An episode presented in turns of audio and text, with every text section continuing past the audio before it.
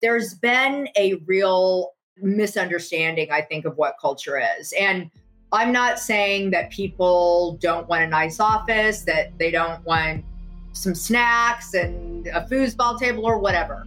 No one's going to turn that stuff down. In many ways, in Silicon Valley, especially, it's been sort of table stakes. I think obviously COVID changed that a lot. But, you know, what I say to people is no one's going to be happy about having a LaCroix water if they have a terrible manager.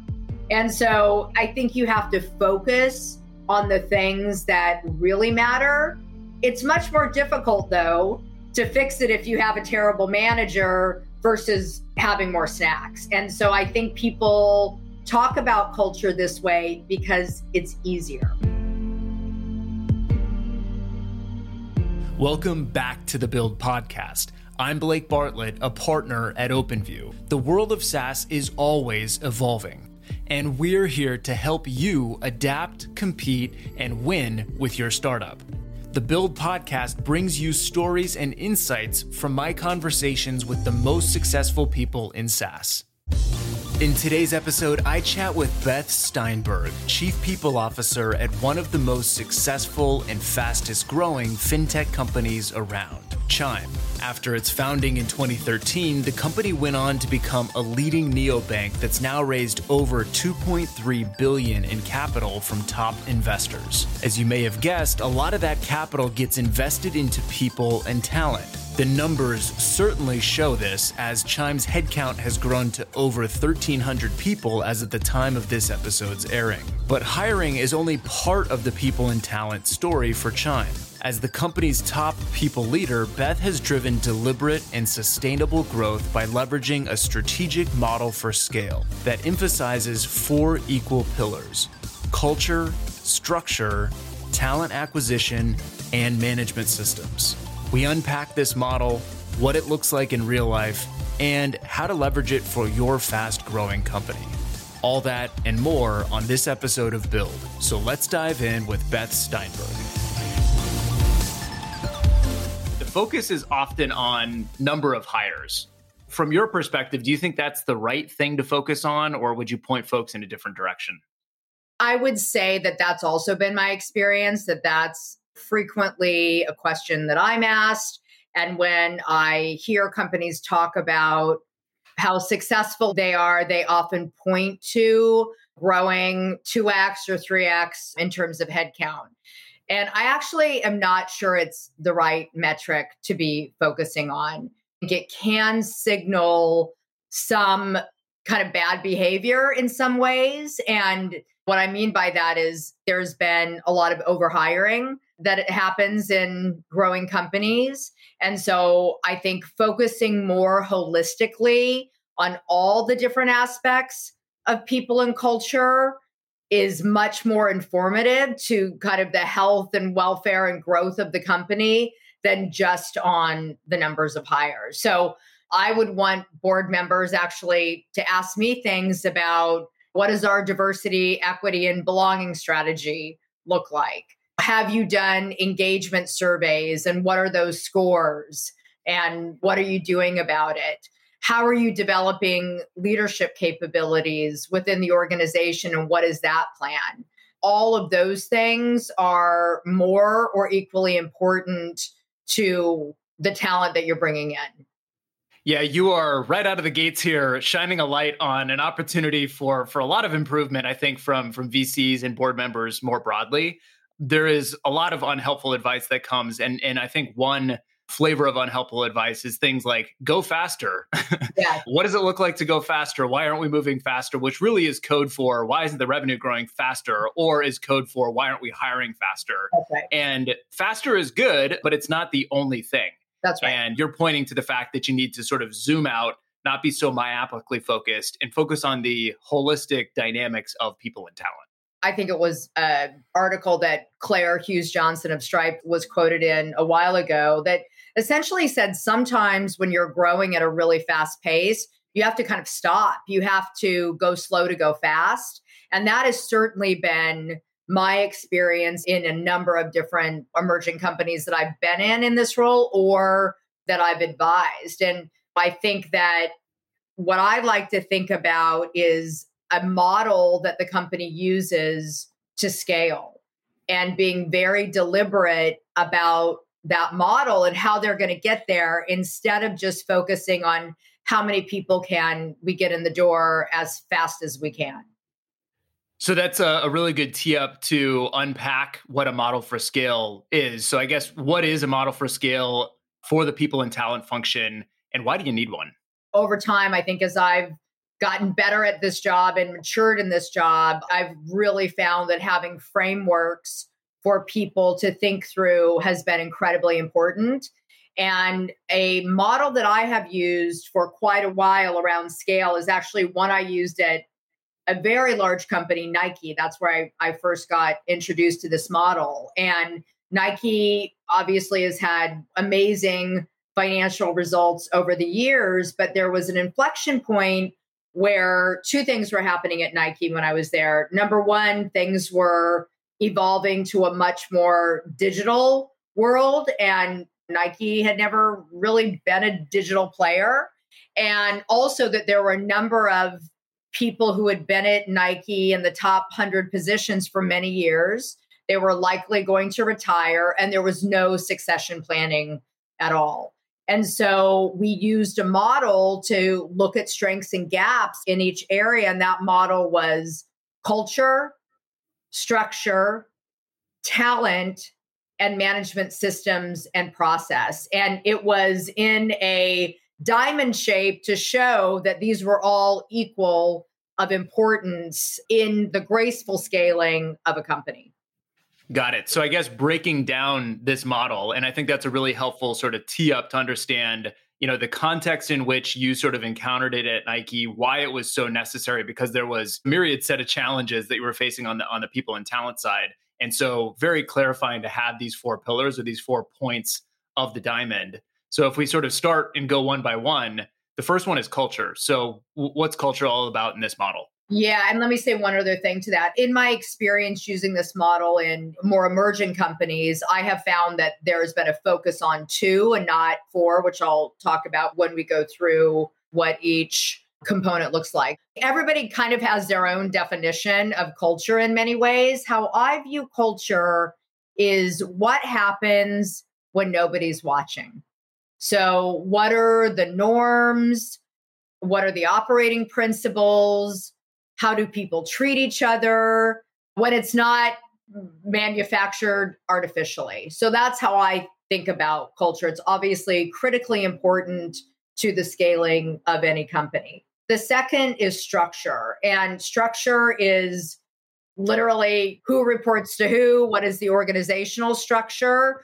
My theory about structure is almost any structure can work if you have the right components in terms of how you're running the company. So, more importantly, around structure, it's areas like clear roles and responsibilities. Are there two teams that essentially have the same charter that are unaware of that? Are there areas of conflict because the roles are not clear for people? And I think when this happens, which inevitably happens, I think, in any company I've ever been at, there becomes disharmony, which can cause cultural issues and, and quite honestly can impact the business outcome. So I think structures often underappreciated and really not looked at carefully enough. The next big bucket is talent. And I say this is one that most companies know to focus on. But I would like to broaden that definition a little bit. And so when I think about talent, it's not only bringing people in the door. So, talent acquisition is obviously critically important to all companies. You need to have people who are going to do the work and going to be stewards of the culture. But you also need to think about how you develop talent, what you're going to do with people once they get in the door. Long term thinking about talent, which is very, very overlooked in emerging companies. So, doing, and we can talk about this more, having a really robust talent planning process within the company to not just be thinking about what are we doing in 2021, but what should we be doing in 2022 and 2023 and kind of getting ahead of it in a much more organized and systematic way. And then management systems and process are just what it sounds like. So it's what are the technology tools that you're using to automate? What are the processes around things like headcount planning, around performance feedback? Do you use a rating system? Do you have calibration processes? So, all of these things that you really need to indoctrinate into the way that people work at a company in order to have a sense of things not being chaotic and really have systems and structures and processes to get work done. So that's kind of the big points of each aspect of the model. So, unpacking them a little bit more, I think that this first one of culture is super interesting because I agree with you. A lot of people, everybody talks about culture, but culture is in the eye of the beholder in terms of the definition. Everybody sort of defines it differently, thinks of it differently. And a lot of times, especially in the startup world, but I like the way you described it, which is it's what happens when nobody is watching, what happens when nobody is looking. It's kind of more the work norms of how we behave, how we operate, how we sort of cooperate and collaborate together That's as right. a team, which kind of starts to get a bit to mission, vision, values, those types of things, right? Yeah, it definitely does. In my opinion, I think it's changing a little bit, but in in the world of technology, which has been my world for many years, there's been a real misunderstanding, I think, of what culture is. And I'm not saying that people don't want a nice office, that they don't want some snacks and a foosball table or whatever. No one's going to turn that stuff down. In many ways, in Silicon Valley, especially, it's been sort of table stakes. I think obviously COVID changed that a lot. But, you know, what I say to people is no one's going to be happy about having a LaCroix water if they have a terrible manager. And so I think you have to focus on the things that really matter. It's much more difficult, though, to fix it if you have a terrible manager versus having more snacks. And so I think people talk about culture this way because it's easier. And I think about this a lot that in many ways, we in the i would say the vc world and like the startup world we kind of set people up for failure in many ways because when someone is a first time founder a first time leader we have this really warped assumption that they know how to lead people and that they know what to do to address conflict or and what i say to people is how would they know how to do this? This is not something that you get by osmosis. Leading and managing people is a skill and a craft, and it should be treated as such. It shouldn't be just something that is a nice adjunct skill that you think people are going to develop on the job. So I think that has to change. To be fair, I do see that changing a lot, which is really interesting and a great development, I think, in, in the world that I work in. It's interesting you describe it that way because I do agree that what is true about all founders is that they are entrepreneurs. Mm-hmm. But I mm-hmm. think a lot of times we then assume that entrepreneur is synonymous with leader, That's is synonymous right. with manager, is synonymous with mentor. And if you're somebody who's a great technologist and built a really cool product, therefore you should be good at all of the other things that are synonymous with being an entrepreneur. And it's not that way. It's these are skills that you develop. They're really hard skills to develop. Nobody has them innately and they're just as important as how cool and differentiated is the technology. That's right. And i think in terms of building enduring companies those skills are really what will be the cornerstone of your financial success, in my opinion, and whether people stay or go, right? We need to pay a lot more attention to it than we do. Shifting gears to the second point of structure, what I heard from your description of that is that it's not so much around finding the magic structure that is the objectively best structure for building a company in the world, which I do hear the conversation a lot of times is around that. It's like everybody's kind of looking for that, like, what's the magic bullet on org design or org structure? And what I heard from your description is it's not about finding the magic bullet, it's just about having clear definition um, right. and making sure that there isn't overlap and that all of the puzzle pieces fit together and that people know what the puzzle pieces are and what their job is, what their team's function is. That's kind of what I was hearing from your description of yeah, structure. I, I would say like that's exactly right. I often get people asking me, what's the ideal structure here? And it almost doesn't matter if you have everything else in place. So, for example, if you have very good lines of clear communication, clear points of collaboration, real clarity and ownership on roles and goals, why does it matter where things report necessarily? And people over indexed on what is that magic bullet of structure, and they don't really unpack why isn't this structure today working? What are the components that are making us struggle here? And what I often do which can be unpleasant in the moment, is make people sit in the room like adults together and hash out why isn't working. It's very rarely because the literal structure, the lines on the org chart don't make sense. It's because we thought we were in charge of this. You think you're in charge of this. We are doing this and you're not telling us. And we feel this way. It's usually around the clarity, the communication, and the collaboration. Back to the illustration of this being a diamond and that versus a hierarchy, all of the points are equally as important. And then they are also complementary and self reinforcing.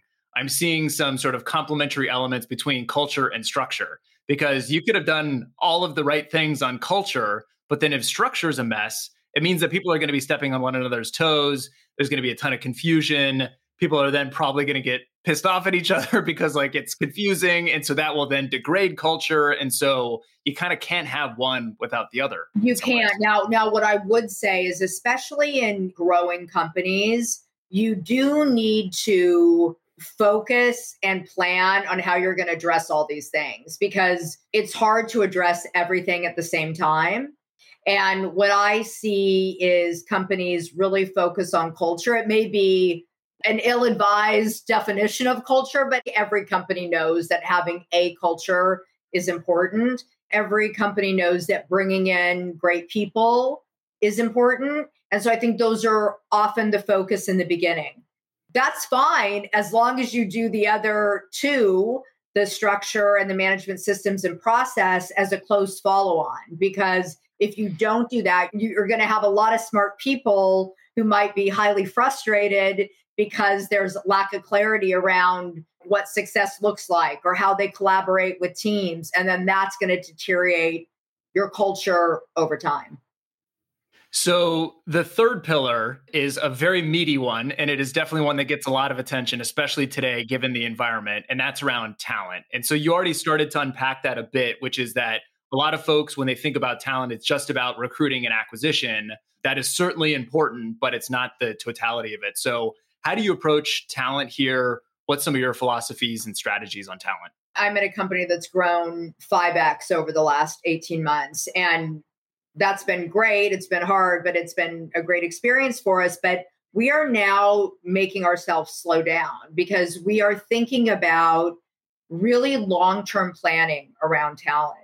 So, looking at the end of 2022 and thinking about what are the competencies, what are the skills that we're going to need, not today, but in the future? And how do we start developing relationships with people now in service of the future? How do we start developing people internally now so they can be set up for success in the future? How do we think about engaging and really reaching out to traditionally underrepresented groups to make sure we're reflective of our community and of our members. And so those things are things that happen fast, right? Those things are things that are going to take years and planning. And so bringing people in today is important, but really planning on what you're going to do with people in the future is critical. And I think I don't have the stat in front of me. If you think about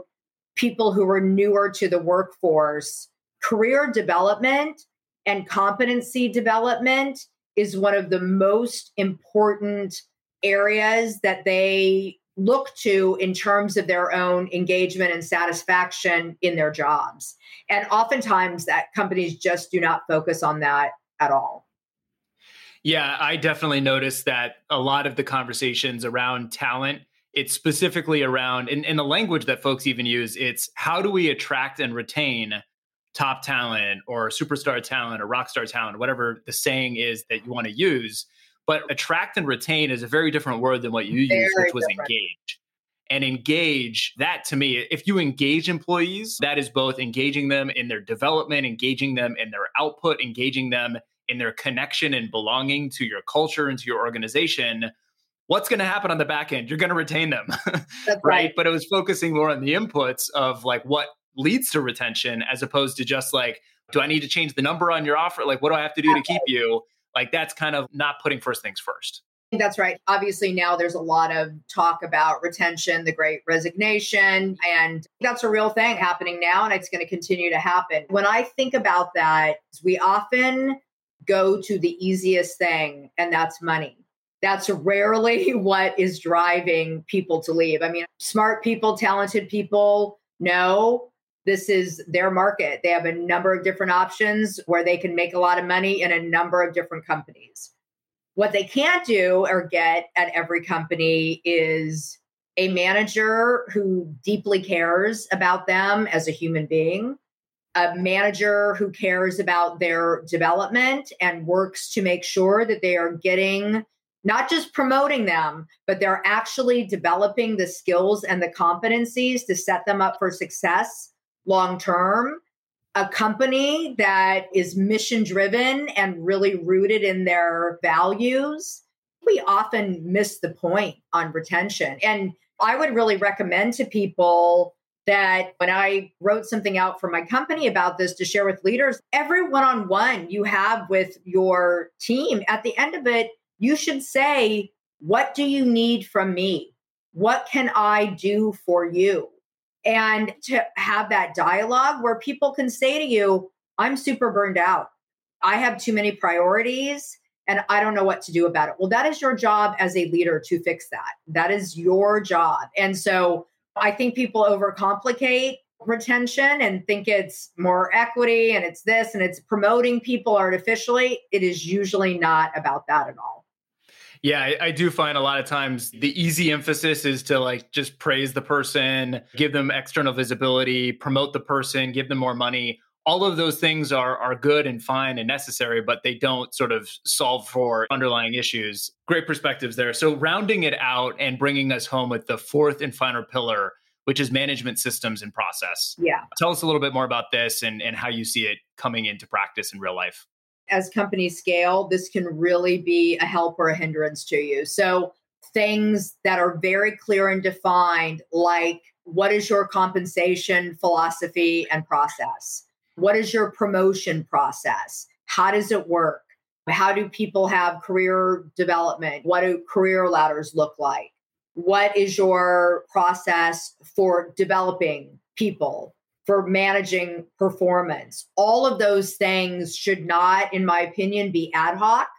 They should be clear, they should be defined, they should be iterated over time. One thing that my team does that I think has made a very big difference is we really crowdsource is probably a bit of an exaggeration, but we get a cross section of employees to look at things like here's how we're thinking about the performance feedback process. What do you think? Does this work for you? What would you do differently? And we really try to make sure that it works for the people and that it is clearly defined. It's on our intranet. Everybody can see how it works. Because in the absence of clarity around some of these areas, it starts impacting your culture because people think decisions are made ad hoc. People think that bias is brought into these things, and you need to have a lot of clarity around what are you doing and why are you doing it. And then I think you also need to be open to taking feedback about it. Being in this field for a long time, it's evolved a lot. And early in my career, gosh, probably in 2005, I would say, when I was at Electronic Arts, we were doing this feedback system that everyone hated. And I just thought to myself, why would we do something that's supposed to help people succeed that everyone hates? This is, doesn't work. And I really started changing the way that I thought about some performance feedback systems. It's played out over time that you really need to do things that work for the company and for the people. An example where myself and my teams have done this for many years is things around an engagement survey. So usually that would just be HR giving it to people and I don't do it that way. We get these cross section of people called survey champions from every single department. We show them every question that we're going to ask. We get feedback on it. We show them how the system works so they can really talk about with confidence this is a confidential system. Nobody can see anything.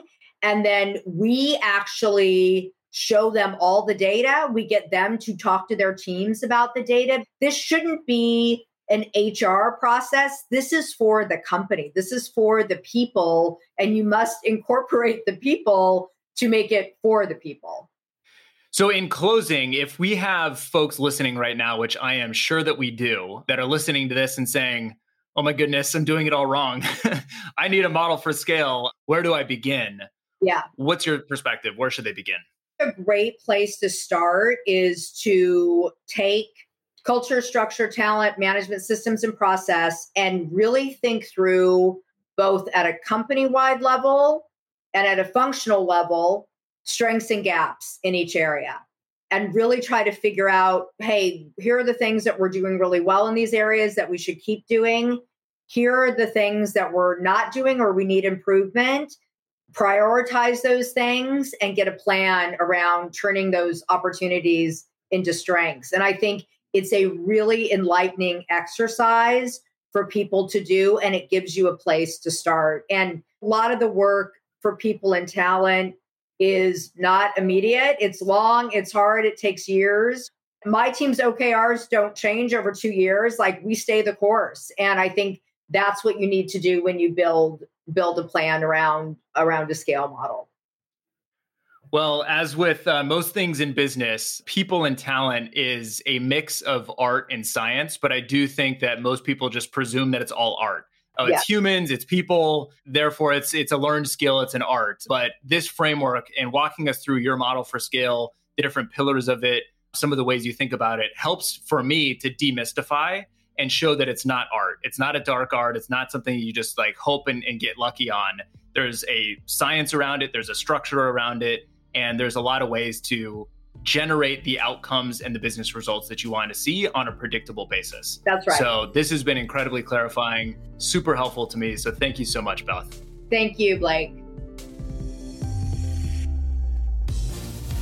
Thanks for listening to this episode of Build. If you like what you've heard, leave us a review on Apple Podcasts and subscribe to stay up to date with all the new episodes. Want more insights from OpenView? Follow me, Blake Bartlett, on LinkedIn for daily PLG content, and head to our website to sign up for our weekly newsletter